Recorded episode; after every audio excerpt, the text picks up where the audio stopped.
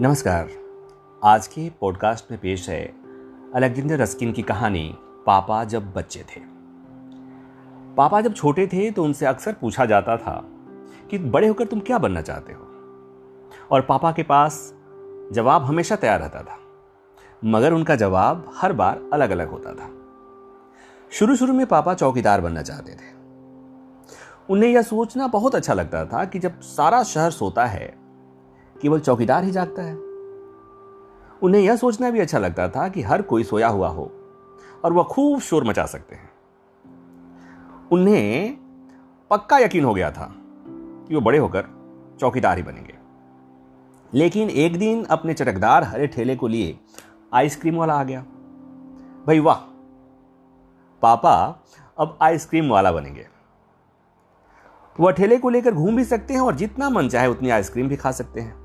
पापा ने सोचा, मैं एक आइसक्रीम बेचूँगा तो एक खुद खाऊँगा और छोटे बच्चों को तो बिल्कुल मुफ़्त में आइसक्रीम दिया करूँगा। जब पापा के माता पिता ने यह सुना कि वह तो आइसक्रीम बेचने वाला बनना चाहते हैं तो उन्हें बहुत हैरानी हुई। उन्हें यह बात सुनकर बहुत मज़ेदार लगी और वे खूब हंसे। लेकिन पापा इसी बात पर अड़े रहे कि वह यही काम करेंगे। फिर पापा एक दिन रेलवे स्टेशन गए और वहाँ उन्होंने एक अजीब आदमी को देखा। यह आदमी इंजनों और डिब्बों से खेल रहा था, लेकिन यह डिब्बे और इंजन खिलौने नहीं, बल्कि असली थे, बिल्कुल असली।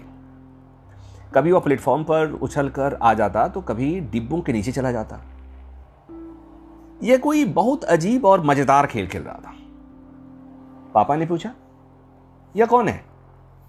पापा को बताया गया कि यह शंटिंग करने वाला है। पापा ने पूछा लेकिन ये शंटिंग क्या होता है?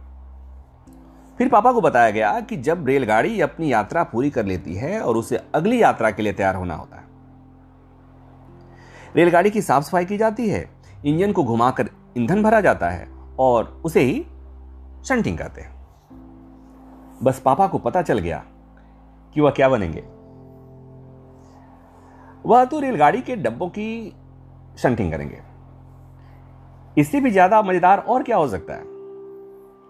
जब पापा ने कहा कि वह शंटिंग करने वाला बनेंगे तो उनसे किसी ने पूछा, मगर तुम तो कह रहे थे कि तुम आइसक्रीम बेचने का काम करोगे। अब आइसक्रीम बेचने का आइडिया का क्या होगा? पापा के लिए सचमुच समस्या थी। पापा ने शंटिंग करने वाला बनने की सोच तो ली थी, मगर आइसक्रीम बेचने का वो चटकदार हरा ठेला भी वह नहीं गंवाना चाहते थे। और आखिरकार उन्होंने रास्ता भी निकाल लिया।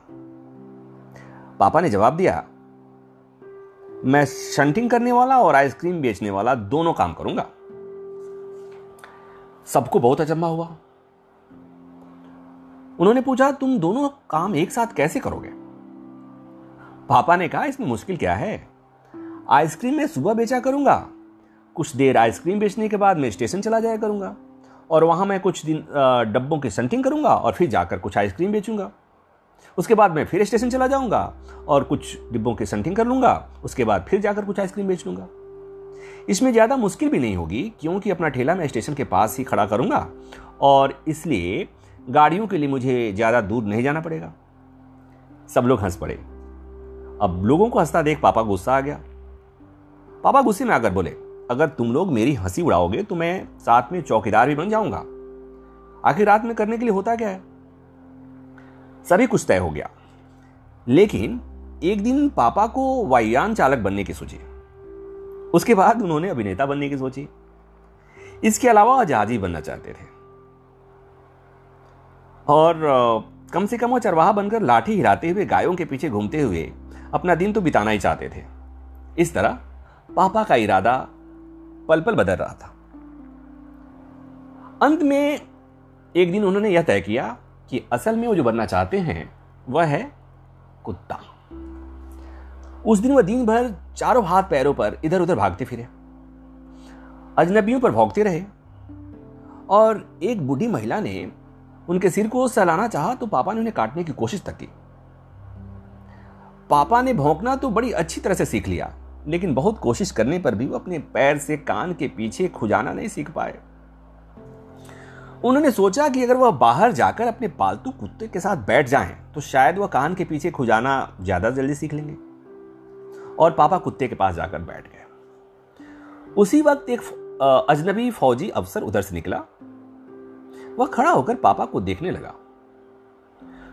कुछ देर देखता रहा और फिर उनसे पूछा, यह तुम क्या कर रहे हो? पापा ने जवाब दिया मैं कुत्ता बनना सीख रहा हूँ। फौजी ने पूछा, लेकिन तुम कुत्ता बनना क्यों चाहते हो?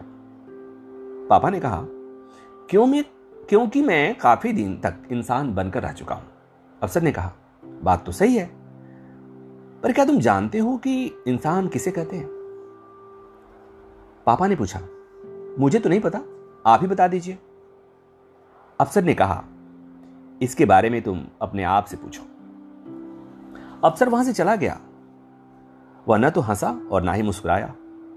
पापा सोचने लगे और सोचते ही रहे। अफसर ने उन्हें कोई बात तो समझाई नहीं थी, पर अचानक यह बात पापा की समझ में आ गई थी कि वह रोज रोज अपना इरादा नहीं बदल सकते। अगली बार जब उनसे यही सवाल पूछा गया तो उन्हें उस अफसर की याद आई और उन्होंने कहा, मैं इंसान बनना चाहता हूँ। इस बार कोई भी नहीं हंसा। और पापा समझ गए कि यही सबसे अच्छा जवाब है। आज भी वह यही समझते हैं। पहली बात तो यही है कि हमें अच्छा इंसान बनना चाहिए। तो इस कहानी से आपको भी यही सीख लेनी चाहिए कि हमें एक बेहतर इंसान बनना चाहिए और बाकी तो हम बन ही जाएँगे। धन्यवाद।